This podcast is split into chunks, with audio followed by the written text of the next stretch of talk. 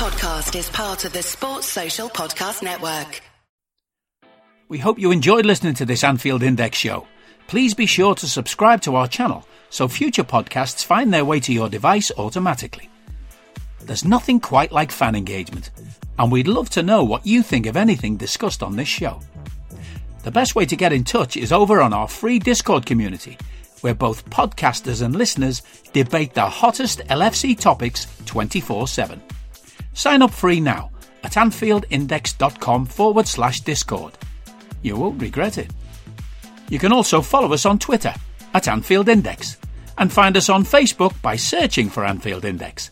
Oh, and before you go, we'd love it if you could leave us a five star review on your favourite podcast app. It only takes a couple of seconds, and it means the world to the people who create these free shows.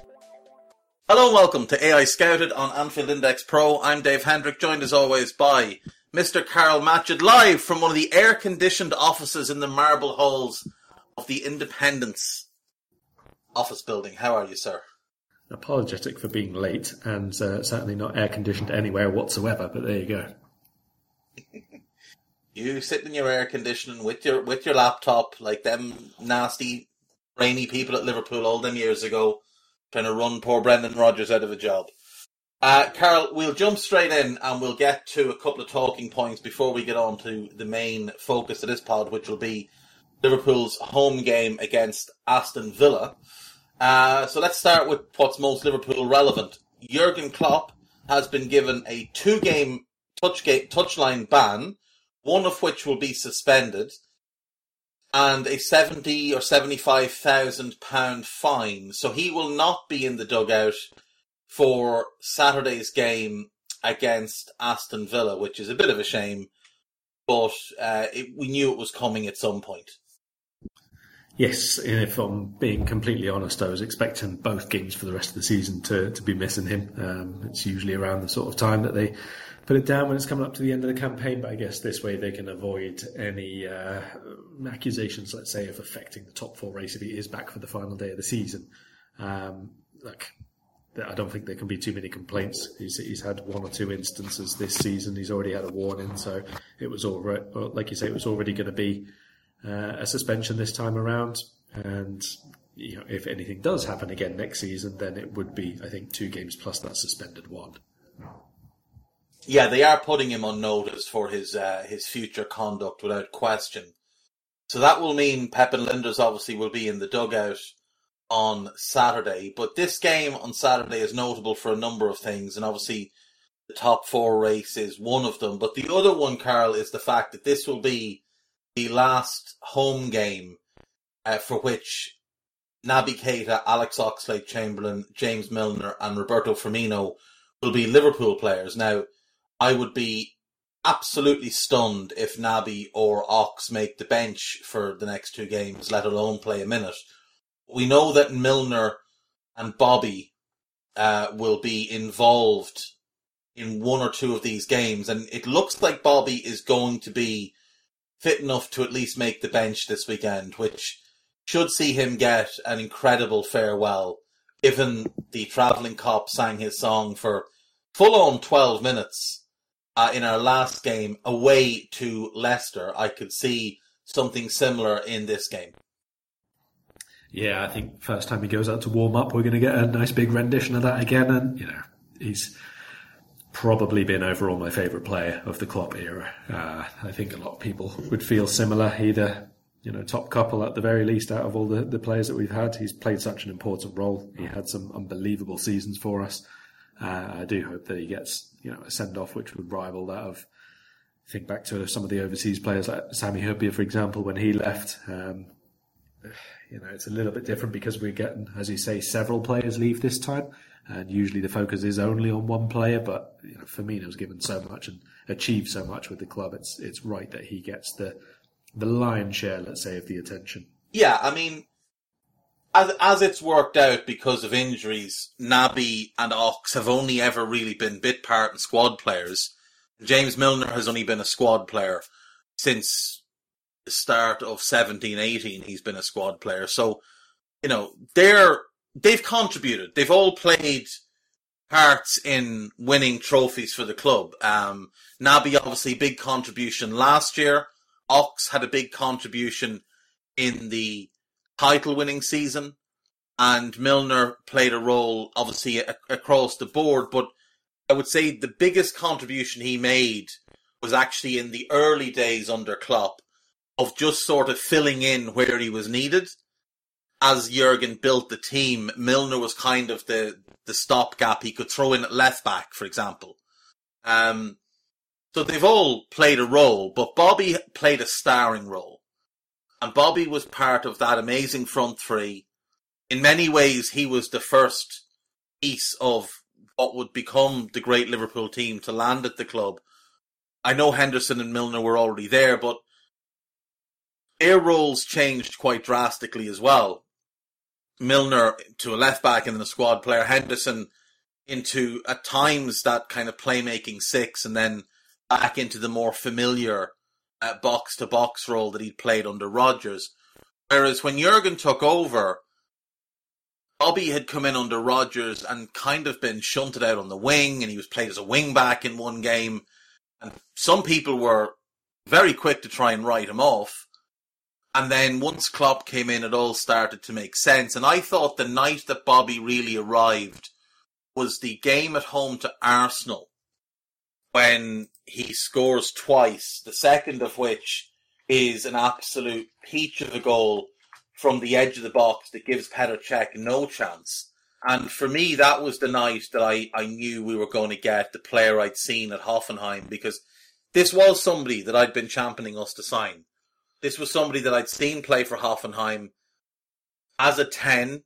And I thought, because we had Sturridge at the time, and we had Coutinho at the time, and we had Sterling at the time, I thought, well, if we could get him as the 10, Sturridge as the 9, uh, Sterling right wing and Coutinho left wing, in a 4-2-3-1, that's really promising. And obviously we brought in Emre, we had Henderson. I was thinking to myself, right, there's your potential midfield pair. You might want to upgrade on it, but that'll do. And then we can focus on actually getting a proper defence put together. Now, obviously, Sterling leaves the summer, Bobby comes in, so we don't get to see it anyway. And then when Jurgen comes in, Sturridge gets injured and, and things start to change. But what was your first sort of, oh, I love this guy kind of moment with Bobby? Are you that person who has everything? The coolest merch and those must have fan threads? Well, over at our Anfield Index shop, we've gone that extra mile when it comes to pimping up your Liverpool collection. From our popular range of bespoke design t shirts, sweaters, hoodies, and hats, to our signature edition mugs, prints, and coasters, all provided with fast worldwide shipping. We have something for every red. We also stock official LFC merchandise and are licensed with the Premier League and UEFA to sell official iron on shirt badges and sleeve patches. As a listener to this podcast, you can get 10% off everything with coupon code AIPRO10. Just head over to AnfieldIndex.shop or find us on Etsy by searching for Anfield Index. Oh, I don't know about the first one now. I mean, the Man City game where him and Coutinho sort of tore them apart was definitely one of the earlier ones. Um, the Arsenal one that you mentioned, I think there was a Stoke volley. Was it that season or the fo- the following season as well? Uh, that goal against Stoke was, was Hmm. brilliant. Um, I, I honestly don't know. I, I really liked him, like you said, you say before from Hoffenheim as well, from watching him in the Bundesliga. And we didn't really get to see, I don't even think like 60, 70% of that even in the first season when Klopp had taken over, to be honest. It was after that really he started to show all the off the ball stuff, all the ridiculous work rate and everything once the team had got a bit more settled around him as well. Because we sort of had that really narrow sort of three, two, one to begin with. And then there was still quite a lot of, you know, Origi in there as well. So I think by the second season or Klopp's first full season, let's say, um, most of that was just like near to the peak of what we were getting from him off the ball, the movement, the starting to combine really well with the new players who'd come into the sides. And I don't honestly know what would even be my favourite Firmino moments. Maybe the, the hat trick against Arsenal, I, I don't know. I just love the fact that every time basically he scored, it's like the most enjoyable moment in the stadium for Yeah. everybody. Everyone loved seeing Firmino score. Yeah, score. that's the thing. He is he's almost universally beloved. Um, the celebrations have obviously been a, a, very big part of Bobby's time at Liverpool. Uh, initially, him and Coutinho, and then my favourite era was the Mane, Firmino, Coutinho trio in terms of the celebrations because it just seemed to be an amazing camaraderie between the three of them. They seemed to be having so much fun, which is what obviously made it such a big surprise when Coutinho would push his way out, especially considering we'd added Mo and Phil had gotten his wish of being able to play a bit deeper. And it, it seemed like it would make a lot of sense to have the four of them playing together, but rather than let Coutinho's departure kind of dampen his spirit, Bobby went from strength to strength after that. And that season where Phil leaves midway through is Bobby's best season for us. 27 goals in 54 games, which really did put to bed a lot of the thought that he couldn't score goals, that he couldn't be a number nine. And it became clear, as it had been to a lot of people who were paying attention, the reason he doesn't score 25 goals a season is because he's making those goals. He might not end up with 10, 12, 15 assists, but if you go back and watch the first five seasons of Liverpool under Jurgen Klopp, first four and a half seasons of Liverpool under Klopp, and watch every goal, you will see 15 to 18 goals every single season in which Bobby Firmino plays a vital role. And he chose to do that and then marry that to his off ball work rather than being that penalty box number nine that some were calling for us to have.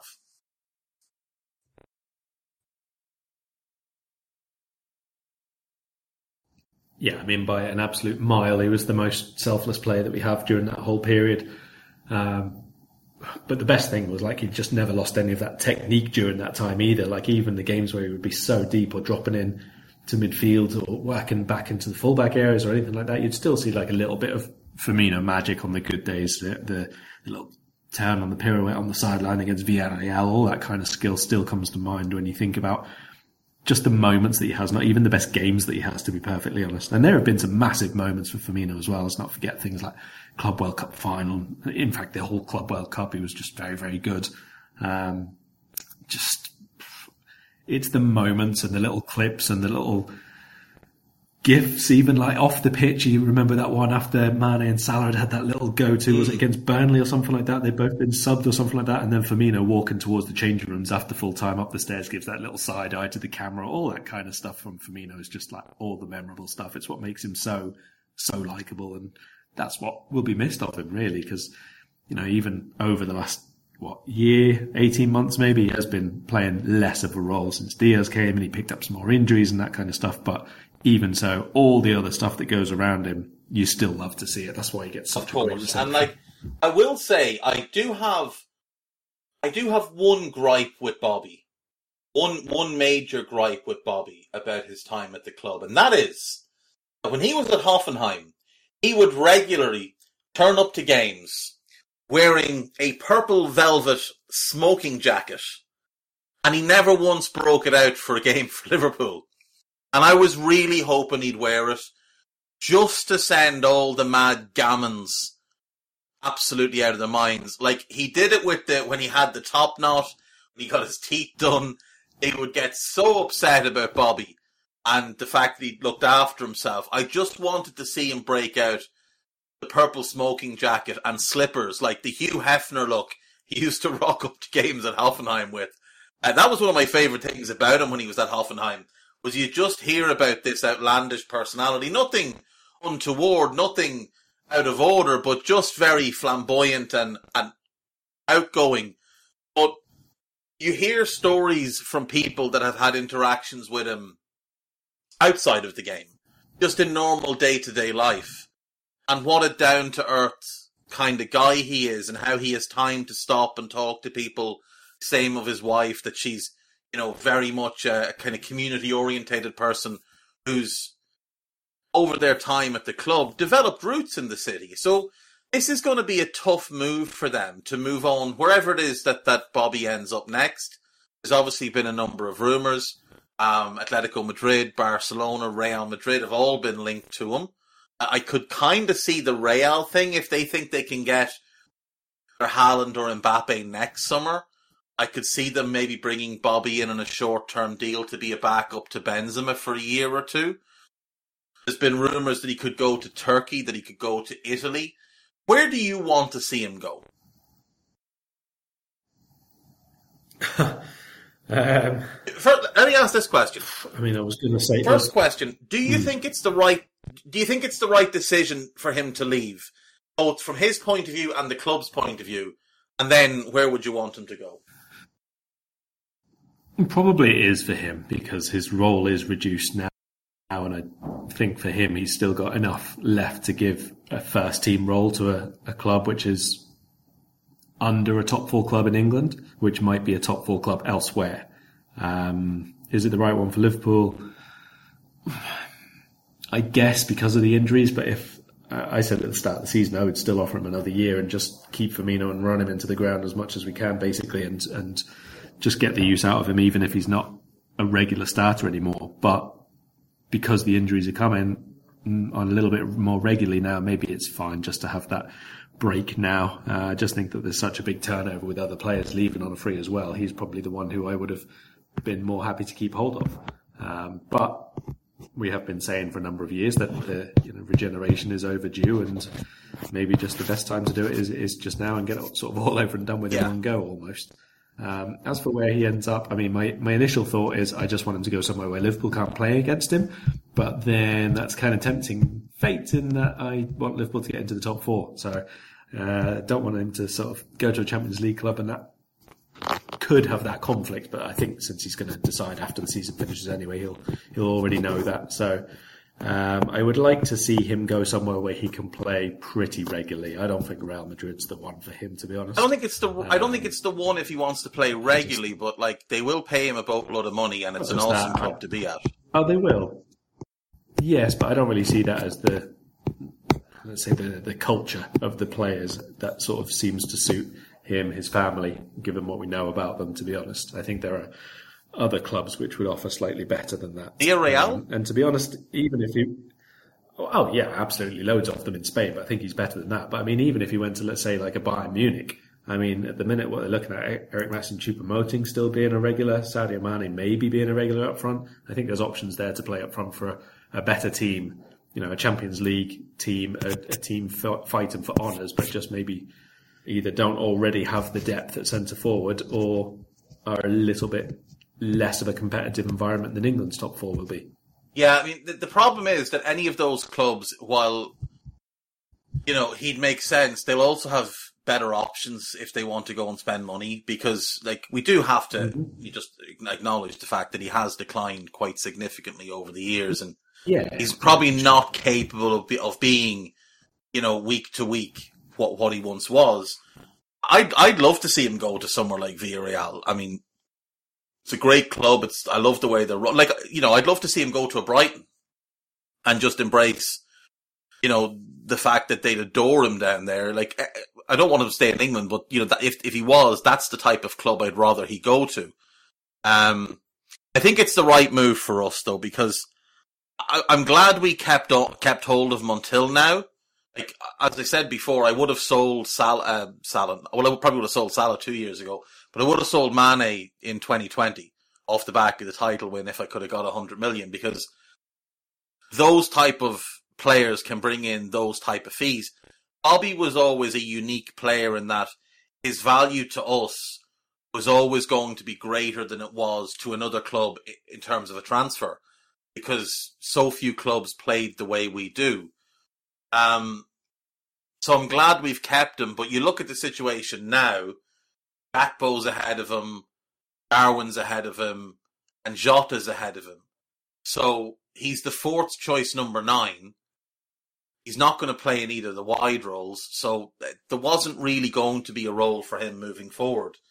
Much and all as, as Klopp might have said, oh yeah, we'll carve a role out for you it would have been I think it would have harmed the team more than it would have helped to play your fourth number nine and shift other players out of the way to make that happen. So I think it's the right time for everybody and I'm glad he's he's getting to pick where he goes. It's a good opportunity for him to go and get what will be his last big contract and hopefully it works out. I, I really hope it works out. I see him getting a much bigger farewell than either Sadio or Gini, which is a little bit unfortunate, but also understandable. He's always been, I think, more beloved than either of them. I think he's probably been more beloved than pretty much anybody in this era. Um, even like, you know, just because of his personality, because he seems like such a warm, bubbly kind of person. Whereas, you know, Sadio at times could seem a little bit sullen. Gini's role wasn't as spectacular as Bobby's, even though I'd argue it was equally as important. Um, you know, he, he, he, he does leave, he does leave with a, with a big shine. Um, right, moving on then. I want to ask you this question, Karl. What fucking planet are the people who decided to nominate Kieran Trippier for Footballer of the Year living on?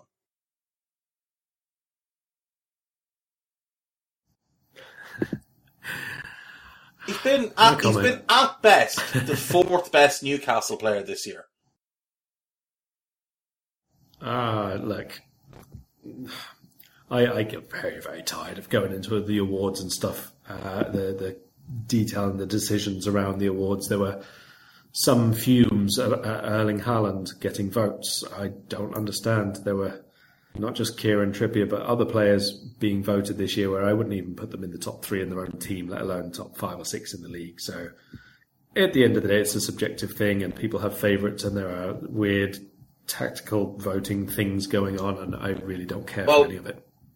What I'll say is I don't have an issue with Haaland getting in because he scored a stupid amount of goals. Uh, I've no issue really with De Bruyne, though I don't think it was his best season. I've no issue with issue with Kane I think Kane in a train wreck of a Spurs team has been very good. I do have an issue with Marcus Rashford because, I mean, he won a Player of the Month early in the season, which was a farce, but there was only, I think, two games in the month. And then he won, I think, two Player of the Months coming out of the World Cup. But he's been garbage now for over two months, and he wasn't good for a good chunk of the season before the World Cup. So I do have an issue with that. And I've no issue with Odegaard and Saka. I think they've been unbelievable. But Trippier is just laughable. Laughable. Bruno Guimaraes has been absolutely ripped off, and he won't even make the team of the year. That's what's going to piss me off the most. There is no world in which Bruno Guimaraes hasn't been one of the five best players in the league this year. He wouldn't have won Footballer of the Year, but I think he should have been damn close. But he, he won't even make Team of the Year this year, and it'll be just ridiculous. Botman won't make it either force Lisandro Martinez in and William Saliba in and players that have been wildly inferior to Botman. And the same will happen in midfield. Anyway, Karl, it is time to talk about the main event of the day, and that is Liverpool's trip. Sorry, no, Liverpool's home game, I should say, against Aston Villa this weekend. A rare 3 p.m. kickoff for us of a Saturday what are your initial feelings going into this game, knowing that we're on this really good run? They had a great run, 10 games unbeaten, including a five match winning streak. But then they did lose away to Manchester United and Wolves before bouncing back with a win over that hapless Spurs team I mentioned earlier. Uh, trepidation, anxiety, concern, worry, dread. It is indeed, and let's get right into it, Karl. Unai Emery took over the Aston Villa job on the 1st of November. Under Mr. Emery, Aston Villa have played 23 games in the Premier League. And from those 23 games, uh, they have taken a very, very, I think, impressive tally of 45 points is just under two points per game, and across the course of a season, it would have been just about good enough to get them a top four finish. Now, obviously, they've still got two games left. They could well lose to us and lose to Brighton, which will knock their points per game tally. But considering in the 11 games under Steven Gerrard, they took nine points, which is relegation form across the Premier League season. And then in two games under, I believe his name is Aaron Danks, uh, they took took three points from the two games. He took over a team that had twelve points and looked fairly lost, fairly hapless, fairly certain of a season battling relegation, and he has taken them up to a position where, with two games to go, they're still very much in the mix for a European spot. Your thoughts on your favourite manager, Unai Emery? uh, he's done brilliantly. Like they've had a really, really good middle third of the season. Um, look, this wasn't a, a, difficult turnaround in terms of improving what they had already done because Villa were a shambles. Like for a large spell of the first third of the campaign, they were really poorly organised. They were not really showing too much consistency in build-up play. Uh, Gerrard wasn't really getting anything out of the most attacking, uh, sorry, most talented attackers that they had at the club. Like Coutinho was out of the team by then. Um, Ings was basically not playing. Watkins wasn't really getting the service, and then people like Buendia, Buendia was okay at the start of the season, to be fair, but like Leon Bailey had a bit of an injury and then he wasn't in the team. So they just really had no consistency. Injury to Kamara obviously didn't help as well in midfield. Um, the turnaround has been basically built on two things. One, having a team structure, which is the exact same team structure as Unai Emery has everywhere.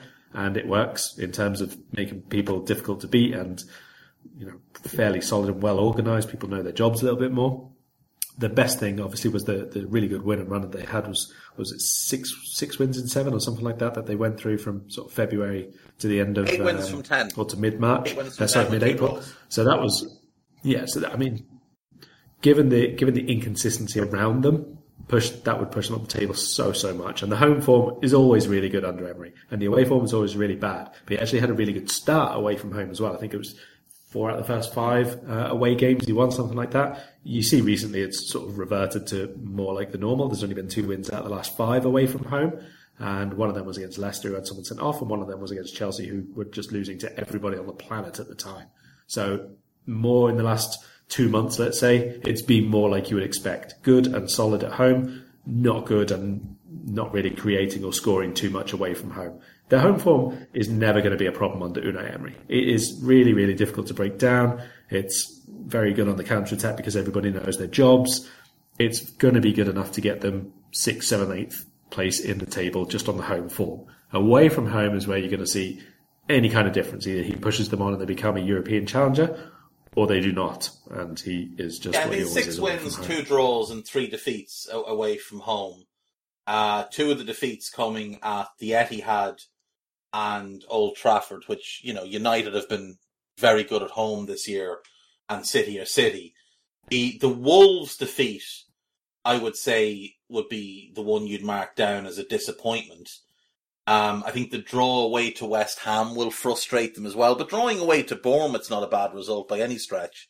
Uh, we found out by going there and getting our arses kicked. And like you said, the home form has been good, but they've also lost three home games. They lost to us, they lost to Leicester, which was a disaster of a game where they should have won comfortably and just gave Leicester goals. And they lost to Arsenal. Again, again a game that they could have won, but just started to fall over their own feet and, and gave up two late goals. Um, they have been very good under him, and a couple of players in particular have stood out to me. The first one is Ollie Watkins. Uh, this is the all-round package we've been waiting to see from Ollie Watkins, and he went on a great run of scoring. I think in five or six consecutive games, fourteen in the league for him this season, which obviously isn't a huge amount. But he's more from that Bobby school as well, where he does so much other stuff for them in terms of his work rate, his hold-up play, running the channels, chasing lost calls, and, and getting others involved I do think you forgive that. What they need to do is find ways to get more goals around him. And a big part of that is going to be Jacob Ramsey and Emi Buendia, who needed to step up and have. Uh, Buendia has been a little bit inconsistent, but I think Ramsey, particularly since around February, I think Jacob Ramsey has been absolutely fantastic for them and I'd be stunned if he's not capped by England very, very soon. I think he's been tremendous this season, or at least in in this back part of the season. He's gotten a bit more out of Leon Bailey than Gerrard did. He actually managed to get something out of Bertrand Traore, which no manager has done in about 12 years. Um, there's still issues with the team, but you know, McGinn has been playing pretty well. Mings has been playing pretty well. Is looking more like he did a few years ago. Getting solid play from their fullbacks, whether it's Matty Cash or or Ashley Young at right back, and then obviously Alex Moreno, who was his big big January splash uh, to come in. He, he's bombed out the likes of Lucas Digne, who he just decided weren't up to it. He didn't have any any fear of doing that. He sent back Bednarek because he just didn't think he was up to the task. I, I think he's done really well with this group, and I, I think he's put in place at least a basis to build off this summer. And we know with them, they will spend some money because that's what they've done since they came up. Hello, I'm here to annoy you. I'm here to annoy you into listening to more of me and more of others on EPL Index. We don't just have the Anfield Index stuff, we've got EPL Index as well, which covers the entirety of the Premier League. And we have three podcasts and a whole bunch of really good writing on EPLindex.com. The podcasts are my own two footed podcast, which is every day at 4 p.m., Monday through Friday, covering the whole league. We have a tad predictable, hosted by Tadiwa. You know Tadiwa, he does Anfield Index. He presents a tad predictable before every Premier League match week. And then Kevin DeVries and his crew on the EPL roundtable, they're every week after the Premier League match week. So make sure you listen to everything we're doing on EPL Index and follow us there on Twitter at EPL Index. Thank you. Bye bye. Yeah, absolutely. And I think he's earned the right to, you know, get a bit spent on him basically and get in the couple of players that he wants. And I think there are fairly clear positions they can upgrade in within this team structure. This is like this is the best thing about Emery's team. You know exactly how they're going to line up. You know how they're going to try and build up. You know where they need to be compact defensively, and therefore it's it's much more routine to buy the players that he wants or the players who will fit into that shape and that system. Um, so I mean, you look at you know, there could be another midfielder. You know, there's still rumours of Douglas Luiz. It might be that he wants an upgrade on Dendoncker at least as the third player, let's say, in that central midfield. So someone alongside Kamara, a fullback probably instead of Cash or Young because he's had to rely on Young quite a lot at the end of this season. Um, probably a McGinn replacement at some stage, yet to be seen because managers really, really like him. And McGinn, like you say, is playing better, coming in field, not having to dictate the whole centre of the park himself now. He gets to play that narrow right from left role, coming inside on his left foot. So it's not the worst role for him at all. It's not yeah, it's, it's kind of a boxy midfield. midfield. Um, so, they have been linked with Giovanni Lo Celso, it's always, who would seem a, kind of a natural McGinn replacement. But obviously, it didn't yeah. really work out for him. Well, it didn't work out for him at all at Spurs. Emery does know him quite well and is is a known fan of the player. Yeah, I think that'd be fine. To be honest, I, I think Lo Celso I actually thought was all right at Spurs. Like considering the performances of quite a lot of their players around there, he was always sort of shifted into a 10 or then, you know, they tried to play a three a few times. It was him or Dele Alli for a period. There was lots and lots of turnaround in that kind of area. And I think there was a couple of loans, I can't remember who it was now, but a couple of loans that they tried to bring in and it was a bit of a messy time at Spurs, same as it always is. I think Lo Celso would be a pretty good fit for this Villa side, to be honest. Um, the other thing I really like that he's done is getting Buendia much, much higher upfield. Like Buendia, really skillful and creative, but he's not the fastest. So he is just often sticking him almost alongside Watkins, basically, as the, as the second centre forward. And Watkins has the ability to run in behind. Buendia will work the channels and drop in a little bit deeper. It's, it's a really it nice is, It is, and it's worked well. And, um, I, will be curious to see what he does with their central defence uh, this this summer because Mings, like I say, has played quite well, but he's still Tyrone Mings, and he does this from time to time. He fools people in, into forgetting what they've actually seen from him over his career. Uh, they will have. I mean, we can assume that over pre-season they'll have Diego Carlos. That's also true. That's also true. Um, there is some yeah. question marks not that I like him. Know, I wouldn't be a yeah. big fan. I, I, I thought that was signing was weird. But Gerrard seemed to be going for a, a kind of an older, you know, kind of win now type group. Um, what would what do you think of the rumors around Emiliano Martinez? There's been talk that he could go to either Spurs or Chelsea this summer. I think he'd be a little bit mad to do it, given the kind of state those clubs are in. But you could fully understand him doing it, given it would likely mean a significant increase in his wage, especially at Chelsea. And, you know, those are two of the big six, even though I would argue with anybody that Villa are a bigger club than Tottenham, but the perception is that Tottenham are a bigger club than Villa. Hmm. Um, I mean, like you said before, Villa are not short of a few quid. So if that's a, a, motivating factor, I think the fact that Villa are more likely to be in a European competition than Spurs for next season, plus the fact they could offer him a massive contract if they really wanted to, that might be enough to see him off. I think the only real reason I would say at the minute for Emi Martinez to go to Spurs is that his character enjoys annoying people, and it would probably annoy a lot of Arsenal people if he then went and signed for Spurs. So I could see him doing it on that basis alone.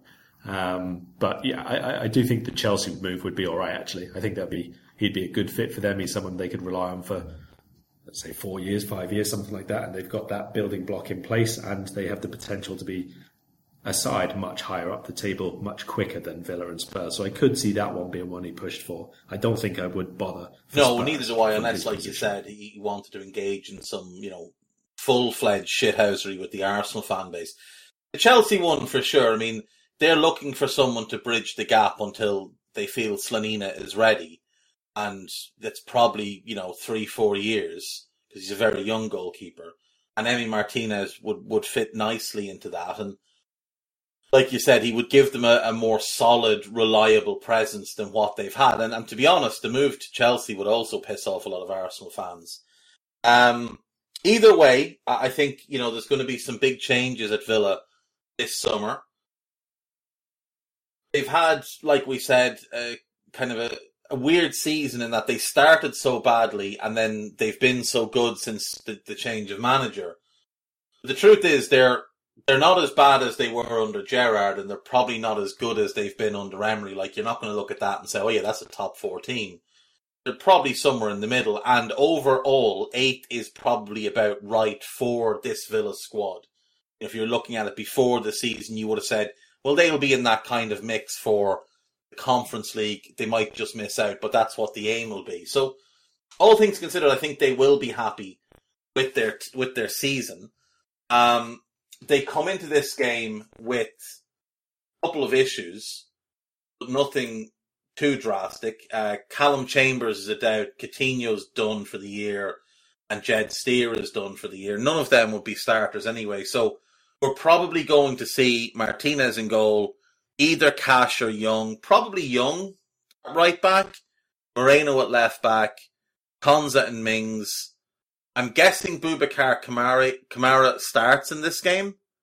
So him and Douglas Luiz in the middle of the park, John McGinn one side, Jacob Ramsey the other, Watkins up front, and then it's just a question of does he want the creativity and as composure of Emi Buendia, or does he want the pace and trickery of um, of Leon Bailey? Which which do you think he's more likely to go with, given we play such a high defensive line. Yeah, I, I know the temptation there is going to say um, Bailey because of that, but I think Buendia is probably better for them in terms of not uh, not obviously launching the counter attacks, but actually being able to play through our midfield gaps and creating the counter attacks. Let's say they don't have to just hit it long and look for speed in behind every single time, but playing that first ball past our little midfield three or four, is really, really good at picking up spaces. He's also very, very good at evading tackles one on one. And I don't really like the enjoy the thought of him sidestepping Fabinho and then going into space behind him. Uh, I would be more fearful of that and Buendia putting the pass rather than Leon Bailey just running. Yeah, I mean, I suppose it just depends on which which player getting targeted will worry you more, Andy Robertson or Fabinho, because Bailey will target the space behind Rob, uh, Andy Robbo, and what we've seen with Robbo in the last eighteen months is he's not he's not the defender he was. He's lost a little bit of speed. He's lost a little bit of that aggression and that timing that he had. But I think I do agree with you. I think the bigger risk is is Buendia because if he can start dropping into the space behind Fabinho and attracting a lot of attention in there, it probably opens things up a bit more for McGinn to move in field. And then the big worry for me on the other side is Jacob Ramsey and someone tracking him when he moves from out to in because he might well come narrow and stand in behind Trent and then run off Trent's shoulder. And that's something we're, we're yet to see a team try is somebody running off the back of Trent and how will that work? Like if they're not just running down the touchline, but they're running kind of between the goalposts. I think Ramsey's quite lethal in hmm. that role. So this is going to be a tough game. I mean, I, know, you know, we're all getting a bit carried away with this this run that we're on and seven wins in a row, and we're looking at uh, 71 points if we can see out the season. And we all expect that we'll go and we'll beat Southampton on the final day. But this is this is set to be a tough game. I, I don't think there'll be anything easy off this team. I don't need a VPN. I've got nothing to hide. this is what I used to tell myself before I hooked up with LibertyShield.com. Not only is my home internet now fully encrypted, but I can now access all the websites I want, whenever I want, and do so from absolutely anywhere. As a Liverpool fan, I love to know I can now watch every match, regardless of whether it's on UK TV or not. My Liberty Shield VPN makes sure nothing is blocked and guarantees me super fast streaming speed throughout that match. You can get connected right now with their software package, which includes a 48 hour no obligation free trial and instant access to their apps for Apple, Android, Fire TV, PC, Mac, and Android TV. Or go a step further like I have and get one of their pre-configured VPN routers. These small but powerful devices allow you to easily connect every device in your home to VPN, making it the perfect solution for smart TVs, mag boxes, and games consoles. Visit libertyshield.com today and use coupon code AIVPN25 to get 25% off at checkout. No, I don't. Um, I mean, like, I, I think you could make the case that if Liverpool score first or score early or anything like that, then there might not be the full amount of fight or full amount of frustration from Aston Villa that they could provide or that they have provided in other games this season. Um, just because they're you know, a tiny bit off, maybe fighting for things absolutely at the final game of the season kind of thing. But it won't be difficult to break them down unless we do it like I say, very, very early on. If the game gets into some sort of pattern, it's, you know, our possession against their organisation, that's the most difficult thing to break down in this. Because it's such a narrow four midfield as Buendia, if he starts, will probably drop in as an extra one as well at times. Um, like I said, they, they, they're really, really happy to sit off the ball and not have possession for relatively long spells. Uh, they're very compact, deep line. Martinez is a really good keeper, so it's a difficult setup to break down. It always is. But you know, we've seen Emery teams everywhere, and they're always the same in terms of if they don't, if they're not right there in terms of the mentality setup, they can be very difficult for them to break out of shape. You know, we talk about maybe the threat from Ramsey in behind or Buendia or whatever, but as a team, as a unit, it's sometimes really difficult for those Emery teams to break out of that four in front of four and get people forward in support to, to cause you real trouble. We seem to be able to offer up chances to teams when they're just running with two and three players. So maybe that's not such an issue. Um, you know, Watkins got good pace and Ramsey's really athletic as well as his technical ability. So maybe they'll have enough to trouble us just like that. But I could see very, very quickly this game being set in a pattern of Liverpool's possession, recircling it the width of the pitch and waiting for them to open up spaces by yeah. I think that's very don't. fair. Um, one interesting wrinkle with their midfield against our new midfield shape is that their box midfield will match up with our box midfield. And I do wonder how we'll cope with that because one of the big bonuses of this recent shift of shape is the amount of time and space that Trent is getting on the ball. Because the midfield as it was is realigning itself and the opposition midfield is kind of realigning to match it. So someone's dropping a bit with Henderson, someone's dropping a bit with Jones, and someone else is staying with Fabinho. And when Trent comes in field, the opposition left winger is tending to stay wide. So Trent is playing with no shadow. But Villa shift into a box all the time. So I do wonder how we will cope with that if Trent finds he's not getting the same amount of time and space and he's not able to dictate the game the same way and he's not a- we're not able to find him with the simple passes that because he's in open space. If he's got Ramsey snapping in around his heels, I do wonder how that alters how we play. Do we have a plan B out of this? Is there a different way we can go and look to start building our attacks? So that's something I'll be interested to see as well. In terms of our team selection, though, Karl, are you expecting pretty much the same team that played against Leicester? Ali, Trent, Ibou, Virgil, Robertson, Henderson, Fabinho, Curtis, Salah, Gakpo, Diaz. Are you expecting any changes? That exact eleven Yeah, um, I, I just I don't think he's got any option in midfield. I mean, Curtis deserves to be in. Fabinho deserves to be in. I just don't think there's a third option. Um, and despite the fact that both Gakpo and Diaz were, I thought, were quite poor against Leicester, or Diaz's case, very poor against Leicester, I, I do think that they should both stay in the team. And then I assume Bobby appears on 65 for Cody and probably Jota comes on at some point for um, for Diaz. Uh, we best hope that we're ahead, though, because if we if this game gets to the late stages and they're they're one up and in their fucking block and just throwing themselves in front of things, they're going to be hard enough to break down. Yeah, for sure. I mean, I, I think that it's quite important Liverpool score first in this game. That, like I say, over the last few matches away from home, Villa have not been really there in terms of the creativity in their game. They've not quite had the numbers in support that they did previously.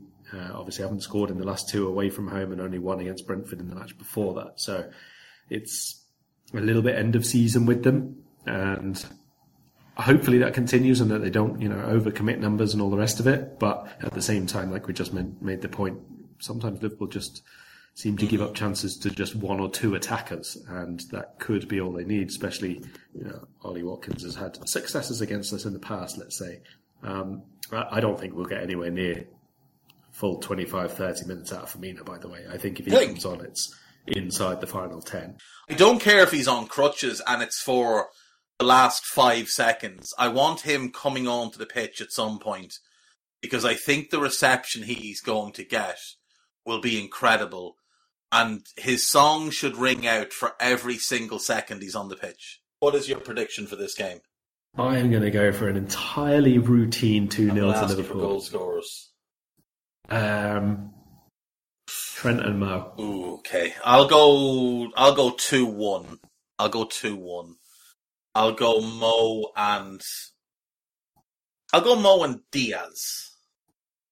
But I think. I think Are you not? Are you not impressed with I am. I am, late? but I'm also aware of who we've played, and we've played shit teams and gotten clean sheets against teams that were going on the beach, and we've been very reliant on a certain somebody in goal to save our arses in pretty much every game. But I still think this Villa team have have certain things that will cause us trouble in this shape. Those two wide midfielders coming narrow and into the space between our defence and our midfield. That worries me. And Watkins, he's just like every goal he scores against us seems to hit like four different people before it goes in. And it was actually something he meant as a cross and not a shot. So I just think something will fluke its way into the net, but I think we'll be 2 0 up when that happens. Um, I would love nothing more though than, you know, 2 1 up, they're chasing the game, and we manage to catch them, and Bobby scores in front of the Kop to just wrap things up and just goes headlong into the Kop and starts leaping around like a lunatic. Nothing would make me happier than seeing Bobby Firmino crowd surf up the Kop. If it, if it doesn't happen, I'll be outraged. Um, right. Anything you want to plug before we go? No, I think people should just go and watch That's a a load of Bobby shout. Firmino That is a great videos. shout. I would like to draw attention to a couple of things before we go. Uh, number one, there's lots and lots of good writing on the AnfieldIndex.com website. Uh, our news team are working very, very hard to put everything together and make sure that not just opinion columns and stuff, but there's lots of news pieces and kind of all the up to date Liverpool stuff is there as well. So check that out. Check out all the podcasts because we do, we do, others work very hard at this, um, including Guy and Nina who kind of make the whole machine run. And finally, um, we have one game left in this season after this one. Uh, we have been running a competition between myself, Karl, and Guy all year on lateness. And the expectation, I think, was, and the reason this was put in place was so that these two could laugh at me because my lateness is quite notorious. Uh, Karl Matchett has managed to compile 89 minutes of lateness thus far. So even one minute of lateness, even one minute of lateness for the Southampton game will see you to a full 90 on the season. Now, considering you also missed one or two pods across the, the season for games, I think that's a hell of an effort.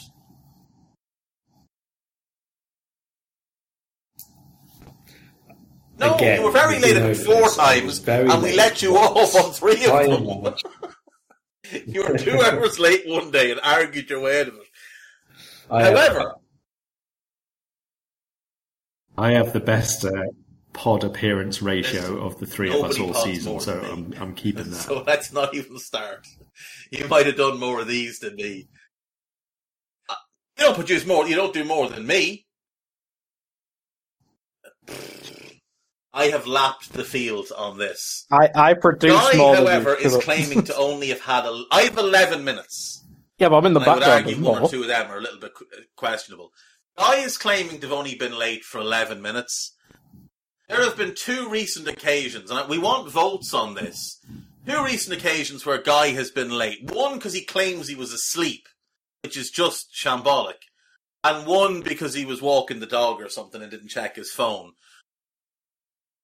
No, no. The the set well, the first one I was asleep, but I did not agree at the time, which is the only rule we have. And the other one, I was walking. I set off walking the dog, expecting to come back. Okay, we'll do two footed, all that jazz. just sound like poor And then when I check my I phone. Guy is due Yous at have all agreed to do a scouting without my knowledge. So how the hell am I supposed to agree to something I didn't and know shame on both of you. Shame on both of you that, that I'm not just flat last. The fact that me and you are level, guy, speaks badly of you. No, You- no, I'm not having a bit of it. I'm not having a bit of it. Right, we will leave it there. Uh, like I Most said, of my check out everything on from you Anfield Index. making me late because um, of two footed anyway. So I blame you. Follow Karl I on blame Twitter you. at Karl Matchett. Check out his work on The Independent. And the odd time he writes a bit of stuff for This Is Anfield as well, so check that out. And uh, follow Guy Drinkle at Guy Drinkle. And yeah, don't bother following me because I'll probably just tell you to go away. Take care. Bye bye. We hope you enjoyed listening to this Anfield Index show.